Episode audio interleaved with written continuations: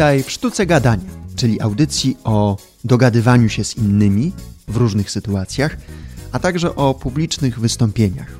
Zapraszam najlepszych ekspertów, a także dzielę się swoimi przemyśleniami na temat komunikacji. Nazywam się Krzysztof Jakubowski i zaczynamy!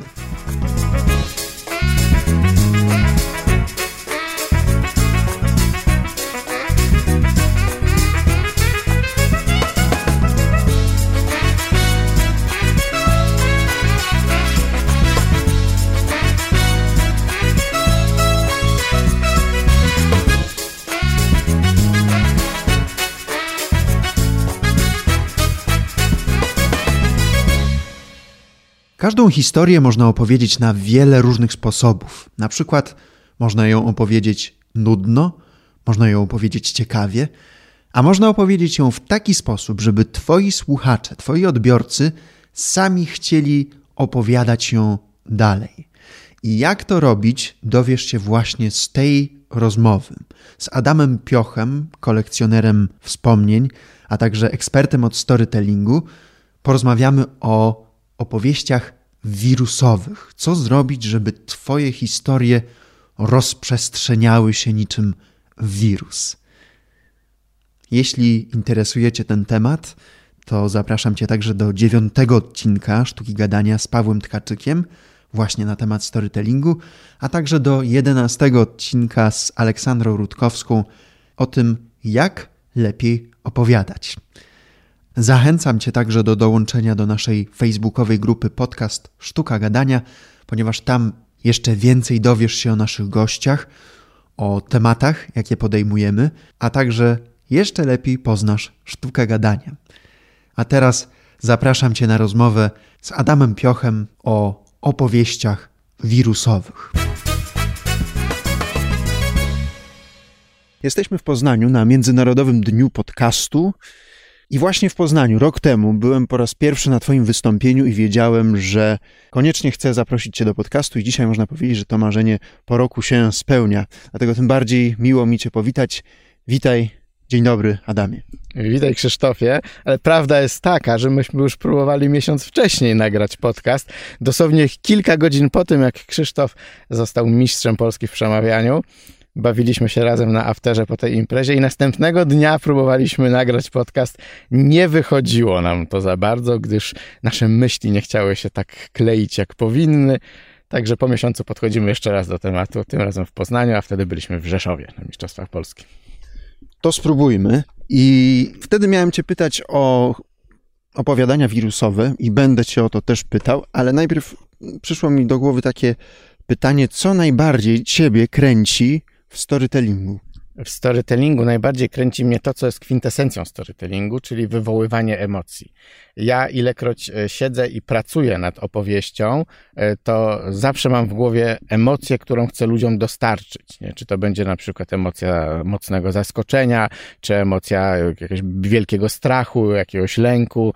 Ja uwielbiam bazować generalnie na emocji strachu, na emocji lęku, dlatego że ja się wychowałem na literackim horrorze. Ja kiedyś e, zakochałem się właśnie w, w, tego typu literaturze. Graham Masterton, jego książka Manitou była pierwszą książką, którą przeczytałem i była właśnie takim literackim horrorem. Kupiłem sobie go w Bydgoszczy. Z tą książką już miałem wcześniej kontakt, bo ona była drukowana w Pile, ja wtedy mieszkałem w Pile i kolega mi już ją pokazywał wcześniej.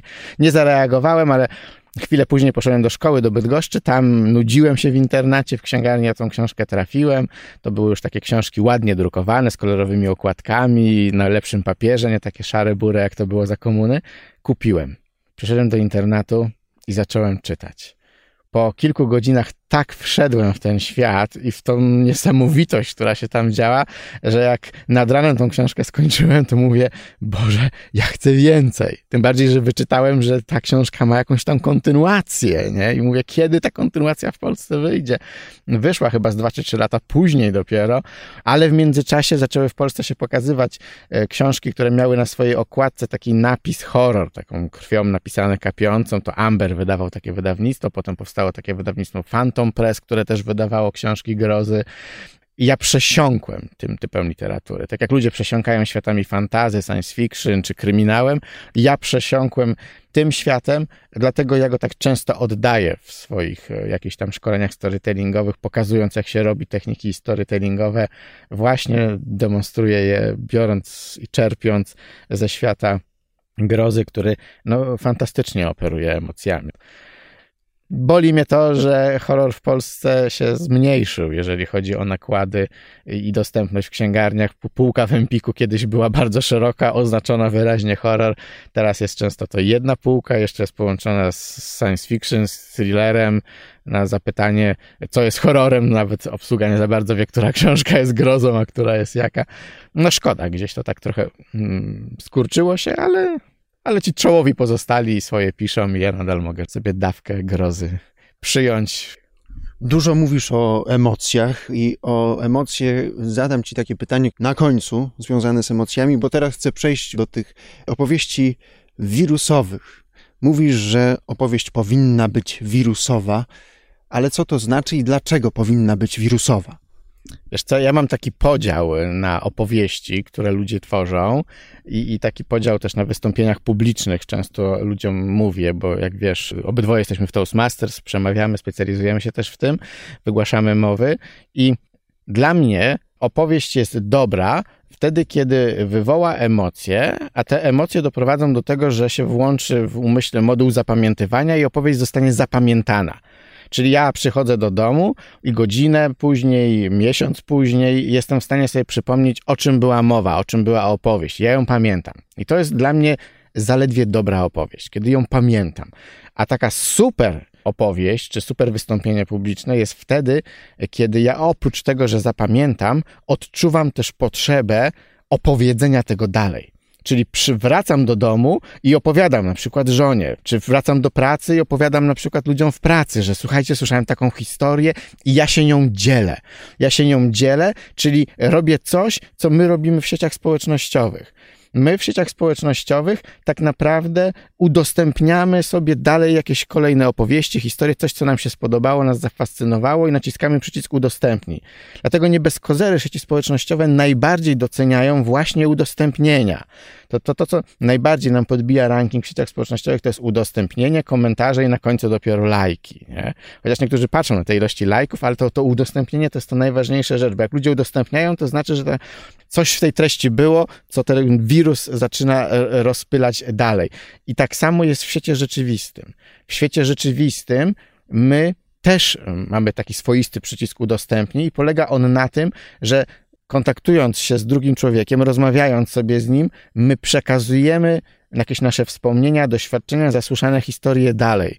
I jeżeli my je przekazujemy dalej i ten człowiek wysłucha je, też poczuje te same emocje co my i też przekaże dalej, to znaczy, że opowieść jest bardzo dobra, bo nie tylko została zapamiętana, ale została też przekazana. I to jest to mistrzostwo świata. Doprowadzić do tego, że nie tylko człowiek zapamięta opowieść, ale będzie odczuwał potrzebę podzielenia się dalej, zarówno w świecie rzeczywistym przez opowiedzenie jej dalej, a w sieciach społecznościowych przez naciśnięcie przycisku udostępnij. No i okazuje się, że jak wejdziemy teraz tak badawczo w to, no to okazuje się, że opowieści wirusowe, czyli takie rozprzestrzeniające się dalej, że one mają jakąś swoją strukturę, konstrukcję. Nie? I jeżeli my się tej konstrukcji przyjrzymy, nauczymy się jakoś ją wykonywać, no to mamy bardzo dużą szansę, że uda nam się stworzyć kolejną opowieść, która gdzieś dalej pójdzie nie? i się rozpowszechni. Nie? I to jest po prostu do wykorzystania. To zwiększmy szansę tym opowieściom naszych słuchaczy i poproszę Cię o kilka takich wskazówek, jaka ta opowieść powinna być, bo jestem tuż po Twoim wystąpieniu i wynotowałem sobie kilka takich punktów. Między innymi, że opowieść powinna być prosta. Dlaczego? Tak, opowieść powinna być prosta. Ja na szkoleniach, na wykładach zawsze mówię, że tworząc opowieść, powinniśmy ją tworzyć z myślą o tych ludziach, których nie obsługuje Mediamarkt. Jeżeli ci ludzie zrozumieją opowieść, co do nich mówisz, to wszyscy zrozumieją. Ale cała sztuka polega na tym, że ta prostota to jest sztuka. Sztuką jest mówić o rzeczach ciężkich, skomplikowanych językiem prostym. Prostym to nie znaczy prostackim. Nie? I, I upraszczanie i budowanie rzeczy prostych to wbrew pozorom czasem jest wiele godzin ciężkiej pracy. Jeżeli my się tego nauczymy, to będziemy mówiąc do ludzi cały czas trzymali ich umysły w takiej łatwości poznawczej. Jeżeli umysł jest cały czas w łatwości poznawczej, to ma rozkosz y, obcowania z materią opowieści. Jeżeli jesteście na wykładzie, na przykład y, na studiach czy w szkole, i nauczyciel mm, zaczyna was umysł wyciągać z łatwości poznawczej, wchodzicie w taką ciężką, w ciężkie zrozumienie tematu, zaczynacie się gubić, zaczynacie nie rozumieć, to umysł zaczyna intensywnie myśleć i w pewnym momencie taki umysł może się przeciążyć. W momencie, kiedy umysł się przeciąży, przestaje słuchać. Zaczyna się nudzić, przestaje słuchać i to jest najgorsze, co się może nam mówcom na scenie zdarzyć, czy ludziom, którzy nagrywają podcasty, kiedy przeciążą umysł. Przeciążony umysł to oznacza Skończyła się łatwość poznawcza, zaczęły się rzeczy, które człowiek nie rozumiał i przez to przestał śledzić i się wyłączył. Człowiek jak się wyłączy, zaczyna się nudzić. A jak zaczyna się nudzić, to za chwilę sam sobie zaczyna gdzieś w głowie stworzyć własne opowieści. Umysł jak się nudzi, zaczyna sobie opowiadać. Albo sobie przypomina jakieś wspomnienia i sobie na nowo przesuwa pionki w tych wspomnieniach, te postaci, coś sobie wyobraża, albo sobie wyobraża w ogóle coś nowego, albo sobie coś planuje, nie? Umysł do dobrego funkcjonowania potrzebuje być zanurzony w opowieści. Jeżeli my go z tego stanu wyciągniemy i zamęczymy, no to on sobie sam to zaserwuje. My oczywiście tego nie chcemy. My jako mówcy, podcasterzy, storytellerzy chcemy, żeby czytelnik książki, osoba obcująca z wystąpieniem na scenie, żeby on cały czas skupiał na, na nas uwagę. Dlatego powinniśmy się jak ognia e, bać serwowania ludziom rzeczy, których przestają rozumieć. Nie? Czyli powinniśmy cały czas ludzi utrzymywać w łatwości poznawczej, bo wtedy oni mają frajdę i przyjemność z obcowania z materią opowieści. Dlatego prosta. Myślę, że nasi słuchacze się nie wyłączyli, przynajmniej mam taką nadzieję. Nie, myślę, że... Nie. Co byś jeszcze mógł dorzucić, żeby ta opowieść wirusowa była rzeczywiście wirusową? Po pierwsze, e, opowieść powinna wzbudzać napięcie. Napięcie, oczekiwania na to, co będzie dalej. Napięcie w opowieści e, to jest tak naprawdę wywoływanie ciekawości. Ciekawości, czyli co będzie dalej, jak się ta opowieść skończy, a ciekawość to jest e, nic innego jak zapowiedzenie, że coś się wydarzy, a następnie powstrzymanie pokusy w sobie powiedzenia, co się wydarzy. Czyli nie powiem ci wszystkiego od razu, tylko odwlekę to w jakiś tam sposób w czasie i w przestrzeni, wtrącając jakąś inną rzecz, inną informację, wkładając inną scenę w opowieści, tak jak to robią seriale, które doprowadzają do jakiegoś tam punktu kulminacyjnego, czy wysokiego napięcia w opowieści i ci przerywają to, nie? wstawiając kilka scen innych, bądź cały odcinek przerywając po to, żebyś czuł napięcie i chciał zaspokoić tą lukę informacyjną, tą ciekawość w głowie, która ci się pojawi. No i jeżeli doprowadzisz do wywołania napięcia poprzez właśnie dobre zagranie ciekawością, co będzie dalej, to zyskasz uwagę i sprawisz, że człowiek podejmie taką nieświadomą decyzję, oglądam ten serial, czytam tą książkę, słucham tego mówcy dalej, bo on zarzucił mnie tą ciekawość. No i my storytellerzy wiemy, że to można zrobić e, nawet kilkoma słowami, że są takie słowa, które zmieniają postrzeganie e, opowieści, które sprawiają, że umysł ludzki zaczyna słuchać i jak się te słowa powie, jak na przykład słowo jednak, nie, zazwyczaj do pracy jeździłem autobusem. Jednak tego dnia i my już czujemy, że za chwilę się wydarzy. Jedno słowo, robi niesamowitą robotę w głowie. My czujemy, że za chwilę coś się wydarzy i jednak tego dnia pojechałem hulajnogą. I teraz już tylko czekamy, no dobra, co się tam wydarzyło z tą hulajnogą, do czego tam doszło. Nie? I, I w momencie, kiedy my te ciekawości odpowiednio zarzucimy, no to potem powinniśmy powstrzymać się, w kolejnym zdaniu powiedzieć, co się mi przydarzyło, tylko opowiadać, dramatyzując y, opowieść, jak doszło do tego, co się wydarzyło w tej opowieści, i wtedy y, człowiek będzie uwielbiał śledzić tego bohatera, który wyrusza sobie w tą podróż, i tam opowieść dalej powinna mieć swoją chronologię, czyli jakiś ciąg wydarzeń, łatwo zapamiętywalny i łatwo powtarzalny dalej kolejnym osobom. Ty jeszcze wspominałeś podczas swojego wystąpienia, że mózg uwielbia anomalie. Co to znaczy? To znaczy, że gdy wszystko jest takie przewidywalne, szare, nudne w strefie naszego komfortu, to umysł nie ma z tego frajdy. Nie? Umysł generalnie lubi się skupiać na informacjach złych niż dobrych. Nie? Jeżeli spotkasz się z sąsiadem przy płocie i on ci zacznie opowiadać, jakie to go spotkały sukcesy, jak to mu się dobrze wiedzie i w ogóle jak mu się wspaniale żyje i, i że so dom wyremontował i że so ogród pięknie zrobił i że kurczę wannę z hydromasażem sobie założył i że córka wyjechała za granicę i jej się tam świetnie żyje i wyszła dobrze za mąż, to w pewnym momencie ta cała opowieść sąsiada zacznie cię nudzić, nużyć, już abstrahując od tego, że Polak to jeszcze się wkurzy, że sąsiadowi za dobrze idzie, nie? No i zacznie cię to nudzić. Do momentu, kiedy na przykład sąsiad powie, no i córka jest w ciąży i ta ciąża jest syjamska. I wtedy umysł czuje, o, jest jakaś odrobina złej wiadomości i już zaczyna mu się wyostrzać ta ciekawość i to słuchanie i zaczynasz się podpytywać, ale co to znaczy syjamska? No i sąsiad ci mówi, no bo te maluchy są zrośnięte penisami. I w tym momencie ci się odpala penisami, no ale jak tak, czubkami, bokami, pójdzie rozdzielić, nie pójdzie, nie? I w tym momencie masz tą taką, wiesz, i ciekawość z wchodzenia w ten, w ten świat. No umysł taki już jest, lubi skupiać się na tych złych wiadomościach i dlatego umysł lubi anomalie, zapowiedzenie anomalii. Jeździłem autobusem, jednak to, nie? Robiłem coś tam, ale i buch, nie? I wtedy te anomalie, im ich więcej jest w opowieści, tym umysł wystawia taką lepszą notkę opowieści opowieści, punktuje ją wyżej, nie? bo dla nas największą przyjemnością w, w opowieści jest próba odgadnięcia, co będzie dalej. My mamy taką klątwę wiedzy w głowie, jako słuchacze opowieści, jako czytacze książek, oglądacze filmów, że nasze umysły cały czas próbują przewidzieć, co będzie dalej. I temu umysłowi się czasem to udaje. I nawet trzeba nieraz pozwolić delikatnie człowiekowi przewidzieć, niech też ma tą frajdę. Jednak finalnie człowiek nie może przewidzieć końca, bo jeżeli przewidzi koniec, to ma radochę w tym kinie, że przewidział, ale wyjdzie z kina i co powie? Wiesz, to nudne w sumie było, bo przewidziałem zakończenie. Ale jeżeli na końcu się pojawi zakończenie, którego człowiek nie przewidział, czyli film y, zaskoczy, wywoła zaskoczenie, to w tym momencie człowiek wychodzi z kina i mówi: Fajne było, bo nie przewidziałem zakończenia, zaskoczyło mnie. I wtedy mamy tą przyjemność. I właśnie Kluczem opowieści jest wywołanie napięcia poprzez zastosowanie mechanizmu ciekawości, czyli zwalczenia pokusy powiedzenia wszystkiego od razu, tylko powiem ci to, to najważniejsze, co opowieści było troszeczkę później. I na końcu zaskoczenie zaskoczenie, czyli sprawienie, że umysł spodziewa się tematu czy rozwiązania A, a dostaje B. Oczywiście w gronie ludzi w kinie się zawsze znajdzie ktoś, kto przewidzi, ale znakomita większość nie przewidzi. I wtedy ten umysł ma przyjemność. Nie? No i my wiemy, jak takie zaskoczenie generować. Najprostsze rozwiązanie to jest rozwiązanie wykorzystywane chociażby w dowcipach struktura jest banalnie prosta. Podaj e, mózgowi dwie rzeczy podobne i jakąś inną, nie? Tak jak w dowcipach. Dwie osoby głupie i, i ktoś mądry, nie? I mamy efekt a, wesołości. I to jest to samo. Podobne, podobne, różne. Taki mój ulubiony przykład. Była piękna. Była delikatna. Była zbyt zimna, żeby ją reanimować.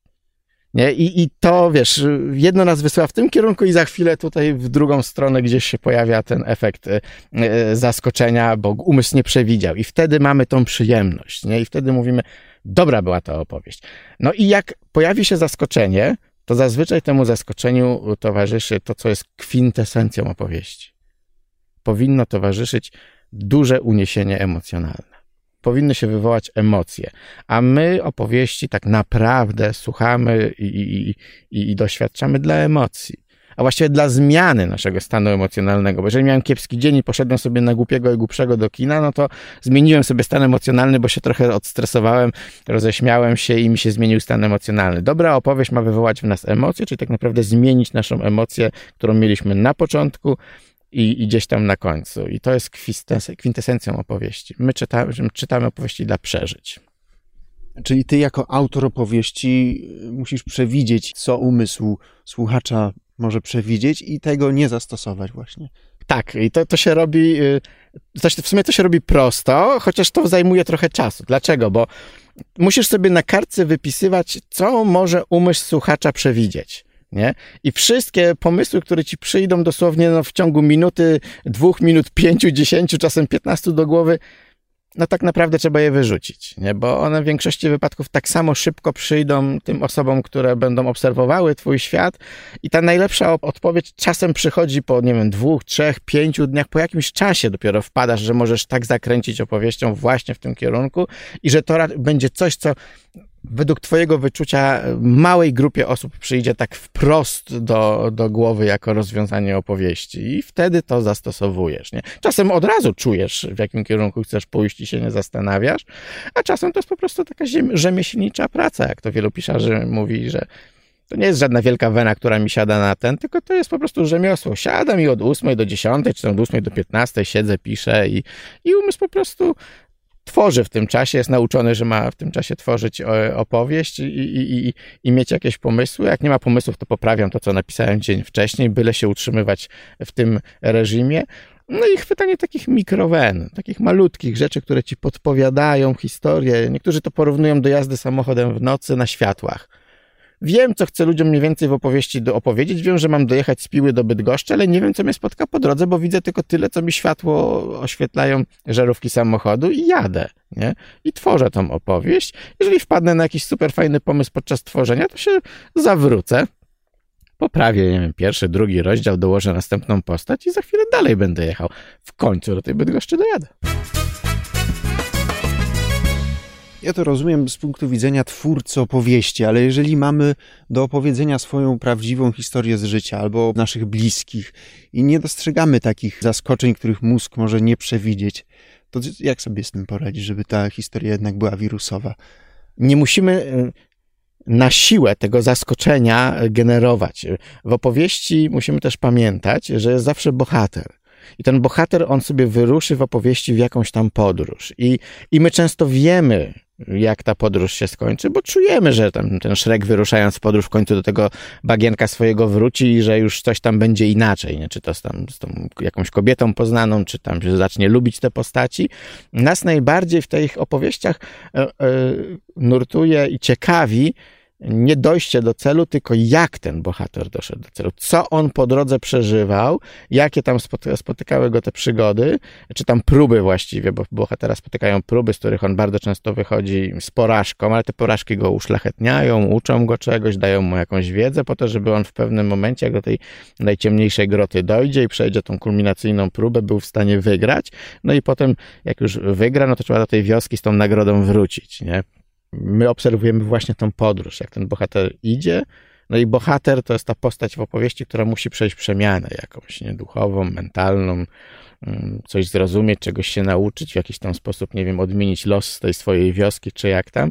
No i to nas najbardziej kręci. Nie to, że człowiek stał się bogaty, tylko jak on to zrobił, nie? jak wyglądało to jego życie, zanim on do tego bogactwa doszedł. Nie? Dlatego Czasem bywamy na przykład na jakichś takich szkoleniach, gdzie wychodzą jacyś e, słynni motywatorzy i nam opowiadają historię swojego życia. I oni zazwyczaj tą historię opowiadają, że było dobrze, potem wszystko się zawaliło, zbankrutowałem, jeszcze raka u mnie wykryli, żona mi odeszła z kochankiem, mieszkałem pod mostem w kartonie, jeszcze pies mi w nocy ten karton osikał, no i się wpędzają w taką, wiesz, ciemną, straszną dziurę, a potem nam pokazują, jak z tego wychodzili, aż osiągnęli sukces i gdzieś tam na końcu mówią, no to teraz jakbyście się chcieli nauczyć tych technik, co ja to przyjdzie na przykład na moje szkolenie, nie? I gdzieś tam właśnie pokazałem, jak było źle i jak oni z tego wychodzili, jakie metody zastosowali. To jest właściwie kwintesencja opowieści, nie? Przyglądanie się drodze tego bohatera, jak on to robi, że on wychodzi z tarapatów, którego e, spotykają i jeżeli my jesteśmy w stanie się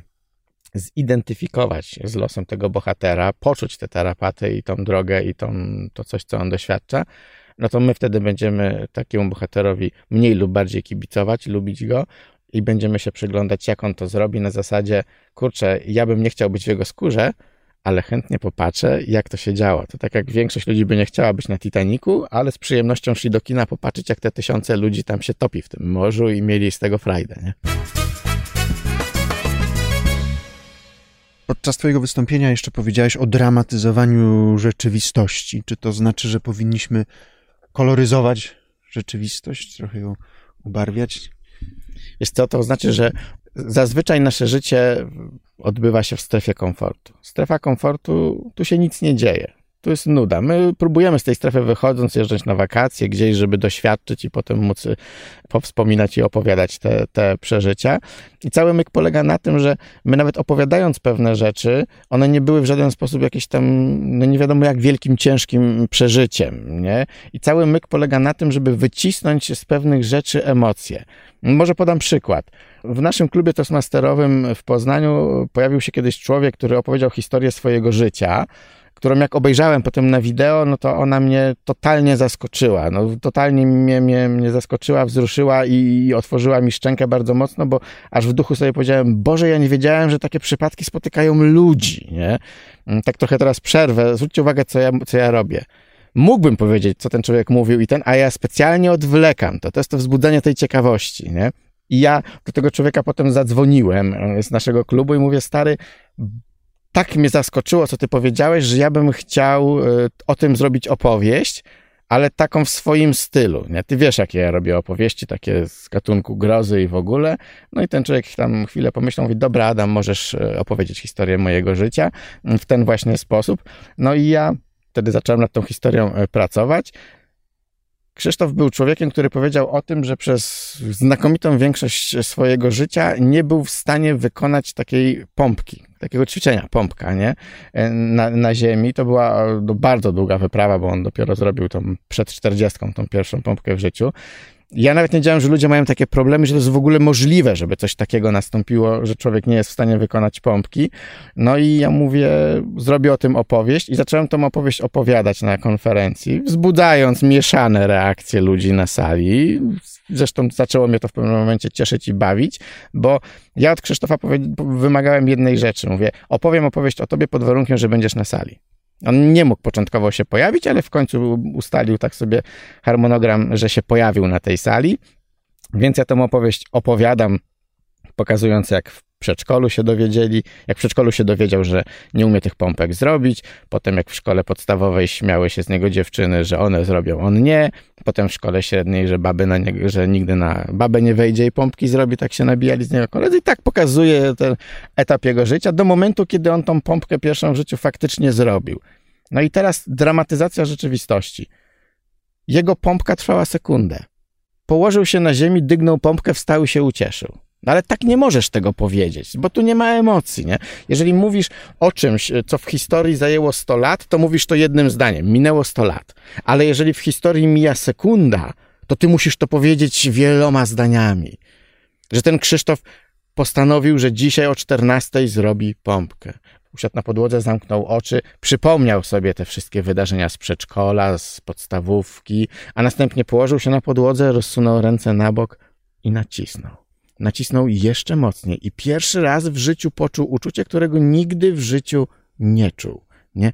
Oderwał się od podłogi, uniósł się wyżej, otworzył oczy, porozkoszował się tym widokiem, wyprostował się całkowicie i cieszył się, że zrobił tyle, ile zrobił, ale bał się jednocześnie, że teraz, teraz nastąpi to, co było najgorsze w pompce, że spadnie boleśnie na dół i nie zrobi tego ćwiczenia poprawnie. Zaczął się powoli opuszczać, opuszczać i w końcu zrobił to ćwiczenie. Wstał i się cieszył. Nie? Musisz udramatyzować i wycisnąć z tego jak najwięcej tych emocji, no i, i wtedy ludzie mają z tego frajdę. No to tutaj doszło do takiej sytuacji, że ludzie na sali siedzieli, tak na mnie patrzyli i mówią, no, że śpioch przesadził. Wkręcasz nas ze sceny z opowieściami, ale żeś teraz popłynął. Opowiadasz nam historię o facecie, który przez 40 lat życia nie zrobił pompki i w końcu tą pompkę zrobił i, i co tutaj za radocha z tej opowieści. Ja w tym momencie przerwałem tą opowieść i zacząłem ludziom tłumaczyć, czym są powtórzenia w opowieściach, nie? Czyli te anafory, epifory, o których już wspomnieliśmy no to ja wam mówię, podam przykład, nie? Takiego czego się mówię, dzisiaj Krzysztof jest spełnionym mężczyzną. Dzisiaj Krzysztof bez problemu wykonuje te i inne ćwiczenia fizyczne. Dzisiaj Krzysztof i następnie wskazuje ręką na sali na faceta, który od 10 minut siedzi i płacze i mówię, dzisiaj Krzysztof jest z nami na sali. I wstaje facet, 1,90 m wysoki, dobrze zbudowany, nie? I mówi, dzień dobry, jestem Krzysztof, zapłakany. Ja mówię, ja wam nie powiem.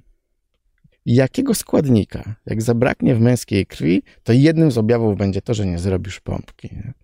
No i potem kontynuowałem wykład do końca, tam o, o, o, pokazując, jak się robi tam konstrukcje storytellingowe. Skończył się wykład i cały tłum ludzi poszedł do Krzysztofa zapytać.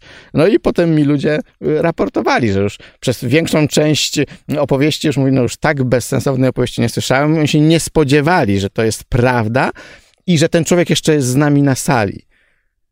Dlatego jak opowiedziałeś swoją mistrzowską opowieść, to ci powiedziałem, że gdyby twój dziadek był na sali i byś zrobił ten sam myk na zasadzie, a dzisiaj dziadek jest jeszcze z nami na sali i on by wstał i by się ukłonił, to byś miał u sędziów same dziesiątki, czyli miałbyś maksymalną liczbę punktów na mistrzostwach Polski y, zdobytą, nie? I to jest to. To jest ta dramatyzacja, nie? Sama pompka w rzeczywistości nie była jakimś nie wiadomo czym, ale my musimy z tego umieć wyciągnąć i tak o tym powiedzieć, żeby ludzie poczuli emocje. Na ile możemy podkręcać te historie, a na ile powinniśmy opowiadać je takie, jakie one rzeczywiście były? To, to jest tak jak z różnicą między programem dokumentalnym, a opartą historią na prawdziwych wydarzeniach. Dokumentalny się będzie trzymał tak jak było, bez wchodzenia, że tak powiem, w jakieś tam rzeczy, żeby je bardziej przerysowywać czy podkoloryzowywać. Ale będzie działał mniej na emocje wtedy. Tak, będzie działał mniej na emocje. A w przypadku opowieści, gdzie staramy się wniknąć w emocje, staramy się je poczuć, wyobrazić, dotknąć te emocje, wiadomo, że ta opowieść będzie wtedy w niektórych miejscach tak mm, jak w muzyce jest taki korektor muzyczny, że możesz sobie basy podbić, soprany, tak samo robią to autorzy opowieści. Jeżeli bazują na prawdziwych wydarzeniach, na przykład pisząc biografię jakiegoś człowieka, to bohater, który opowiadał swoje życie, często nawet nie wiedział, że moment w życiu, który opowiada, był kluczowy.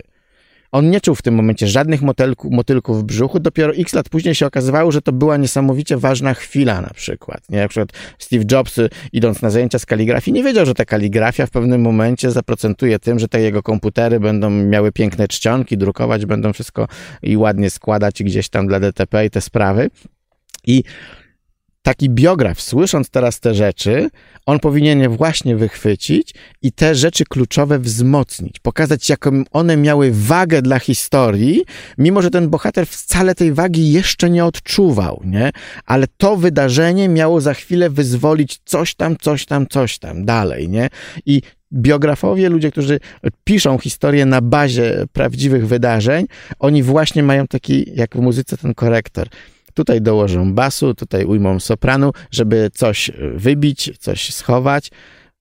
Świat opowieści rządzi się też tym, że ty masz prawo mieć swoje spojrzenie na te wydarzenia. I możesz spojrzeć i zinterpretować po swojemu, nie do końca, trzymając się tak jak w dokumencie prawdziwym to mogło e, przebiegać. Nawet oglądając tego Titanica, który bazuje na prawdziwych wydarzeniach, my też znajdziemy w tym słynnym filmie rzeczy, które tak naprawdę zostały dodane przez filmowców, żeby podkreślić dramatyzm tych wydarzeń i, i pewnych akcji, które wcale nie musiały sensu stricte mieć miejsca fizycznie na, tej, na tym statku, nie? Ale dla potrzeb widowiska, emocji, przeżycia zostały dołożone, wplecione, żebyśmy mogli z różnych stron chrupnąć tą historię. Mówiłeś o wzmacnianiu opowieści, mówiłeś o emocjach, ale jest jeszcze coś takiego jak wiarygodność, o której mówiłeś podczas wystąpienia i jak zadbać o tę wiarygodność. Wiarygodność to jest włożenie do opowieści elementów, które mózg ludzki zna. Czyli jeżeli na przykład e, snuję opowieść o tym, co kosmonauci zostawili na Księżycu, to mówię księżyc i mózg ludzki mówi księżyc, znam i daje ci już punkt do wiarygodności. Nie byli na tym księżycu? Tak, byli punkt. Są tacy, co twierdzą, że nie byliśmy na księżycu, ale to osobna sprawa.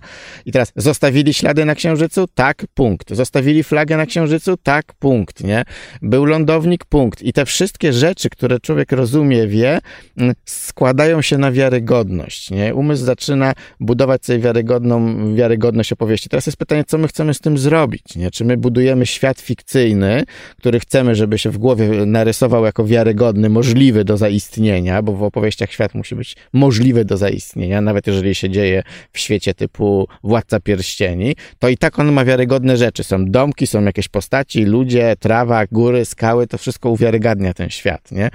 No i umysł, jeżeli ty mu w opowieści wkładasz obrazy, wiesz, czarną różę, takie elementy, to to buduje wiarygodność. Oczywiście wiarygodność też buduje osoba, która opowiada opowieść, bo ty na scenie budujesz wiarygodność swoją osobą. Człowiek w podcaście buduje wiarygodność tym, że my go znamy i szanujemy tego podcastera. No ale pisarz, który wchodzi w skórę narratora, który dopiero kreśli ci ten świat, żebyś go poczuł, i, i, chciał w nim zamieszkać na czas czytania książki, on ci musi włożyć konkretne obrazy. Kwiaty, doniczki, rośliny, przedmioty, ludzie, kolory i wtedy umysł w to wchodzi i kupuje ten świat i, i przestaje, że tak powiem, podejrzewać, że tam w tym świecie zachodzi jakaś fikcja i zaczyna się rozkoszować tą fikcją. I o to właśnie chodzi, żeby wywołać to, to wrażenie w głowie, e, że, że wszystko jest spójne. Że jest takie, jak powinno być, że taki świat może zaistnieć. Zanotowałem sobie jeszcze z Twojego wystąpienia, że treść ma być nowa. Tak. My będziemy mieć frajdę z obcowania z treścią, kiedy ona nas zaskoczy. To już mówiliśmy. A jednym z elementów zaskoczenia jest to, że treść musi być dla nas nowa. Czyli musi być o czymś, czego myśmy nie wiedzieli. I tutaj z pomocą przychodzi nam to, co się dzieje naokoło nas, tak zwana kultura remiksu. Nie? Wszystko właściwie, co ludzie tworzą, to jest coś, co już było, zostało zestawione z czymś i powstało coś nowego. I teraz myk polega na tym, żebyś czasem pomyślał skrajnie, nie? czyli wziął na przykład budownictwo i skrzypce i spróbował to zestawić, bo może jak skleisz te dwie dziedziny ze sobą, to powstanie jakieś ciekawe nowe spojrzenie, czy to na skrzypce, czy to na budownictwo, czy może na całkiem coś innego, co jest wypadkową działania tych dwóch sił, nie? I wtedy może się okazać, że z łatwością wyjdzie ci jakaś nowa treść, którą słuchacz po prostu się nie spodziewał, że tak można coś zestawić i, i takie informacje znaleźć. I im więcej w opowieści czy wystąpieniu publicznym masz takich elementów, które są ponad aktualną wiedzę słuchacza, tym on będzie dłużej w stanie ciekawości. I to o to chodzi tutaj. To jeszcze na koniec pytanie, które obiecałem, że zadam na początku, na początku obiecałem, że zadam na koniec. Mianowicie powiedziałeś, że mowa to zarządzanie uwagą i emocjami słuchaczy. Czy to oznacza, że treść nie jest ważna w mowie? Wiesz co, treść jest ważna, ale wyobraź sobie dwóch ludzi którzy wychodzą na scenę i jeden tą treść mówi w taki nudny, spokojny, anemiczny sposób, że po chwili masz serdecznie dość nie? Tej, słuchania w ogóle tego. I wyobraź sobie drugiego człowieka, który wyjdzie, dokładnie tą samą treść powie, ale powie ją z emocjami, z ruchem na scenie i ze wszystkim. Się może okazać, że, że ta sama treść m, mm, powiedziana na dwa różne sposoby może zrobić totalnie inny efekt w twojej głowie, nie? Treść na pewno ma znaczenie, bo my jako mówcy generalnie mówimy dobre treści, nie? ale są takie dziedziny występowania na scenie, gdzie się bardziej bazuje na, wiesz, stand-upy, czy jak wywołać szybki efekt śmiechu czegoś, i ta treść nie zawsze jest jakaś głęboka, czy, czy, czy, czy, czy dająca mocno do myślenia, tylko jest obliczona na szybki jakiś tam efekt mm, rozrywkowy, też jak najbardziej pożądany, nie? Także to od ciebie zależy, y, co chcesz, y, wiesz, powiedzieć przez tą sztukę gadania, czyli tą, tą rzecz, którą na scenie zrobisz, nie? Forma ma ogromne znaczenie. Forma ma ogromne znaczenie, jeżeli potrafisz dobrze mówić i jeszcze do tego masz dobre treści, no to będziesz fantastycznie odbierany przez ludzi, nie? Ale można mówić błahe rzeczy, ale w taki sposób, że i tak ludzie będą pod wrażeniem słuchania. Bo po prostu będziesz fantastycznie mówił, nie? Z tymi emocjami, z tym wszystkim, nie? z tą przyjemnością patrzenia na ciebie. Warto było czekać rok, żeby z Tobą porozmawiać. Mam nadzieję, że kolejne spotkanie nie za rok, tylko szybciej. Dziękuję Ci. Ja również dziękuję. Pozdrawiam Was serdecznie, drodzy słuchacze, i pamiętajcie jedno. Tak długo i tak wytrwale trenujcie swoje tworzenie opowieści, aż Wasze podpisy staną się autografami. I tego Wam życzę. Ogromnie się cieszę, że poprzedni odcinek z Maciejem Orłosiem cieszy się dużą popularnością i zbiera dobre opinie. Nie tylko ze względu na osobę Macieja, ale na to, że podzielił się konkretnymi wskazówkami na temat wystąpień publicznych. Dlatego, jeśli jeszcze nie słuchałeś, nie słuchałaś tego odcinka, to gorąco Cię do tego zachęcam, bo oprócz wskazówek usłyszysz także wiele ciekawych i zabawnych anegdot z pracy Macieja Orłosia. Zapraszam Cię także do wysłuchania jeszcze poprzednich odcinków, a także tych następnych. Zapraszam Cię do wystawienia oceny iTunes Sztuki Gadania, ponieważ to pomoże mi dotrzeć do jeszcze większej liczby słuchaczy, a także zapraszam Cię do dołączenia do naszej facebookowej grupy Podcast Sztuka Gadania. Tymczasem bardzo Ci dziękuję za to dzisiejsze spotkanie i słyszymy się już niebawem w kolejnym. Do usłyszenia, miłego dnia, Krzysztof Jakubowski, cześć.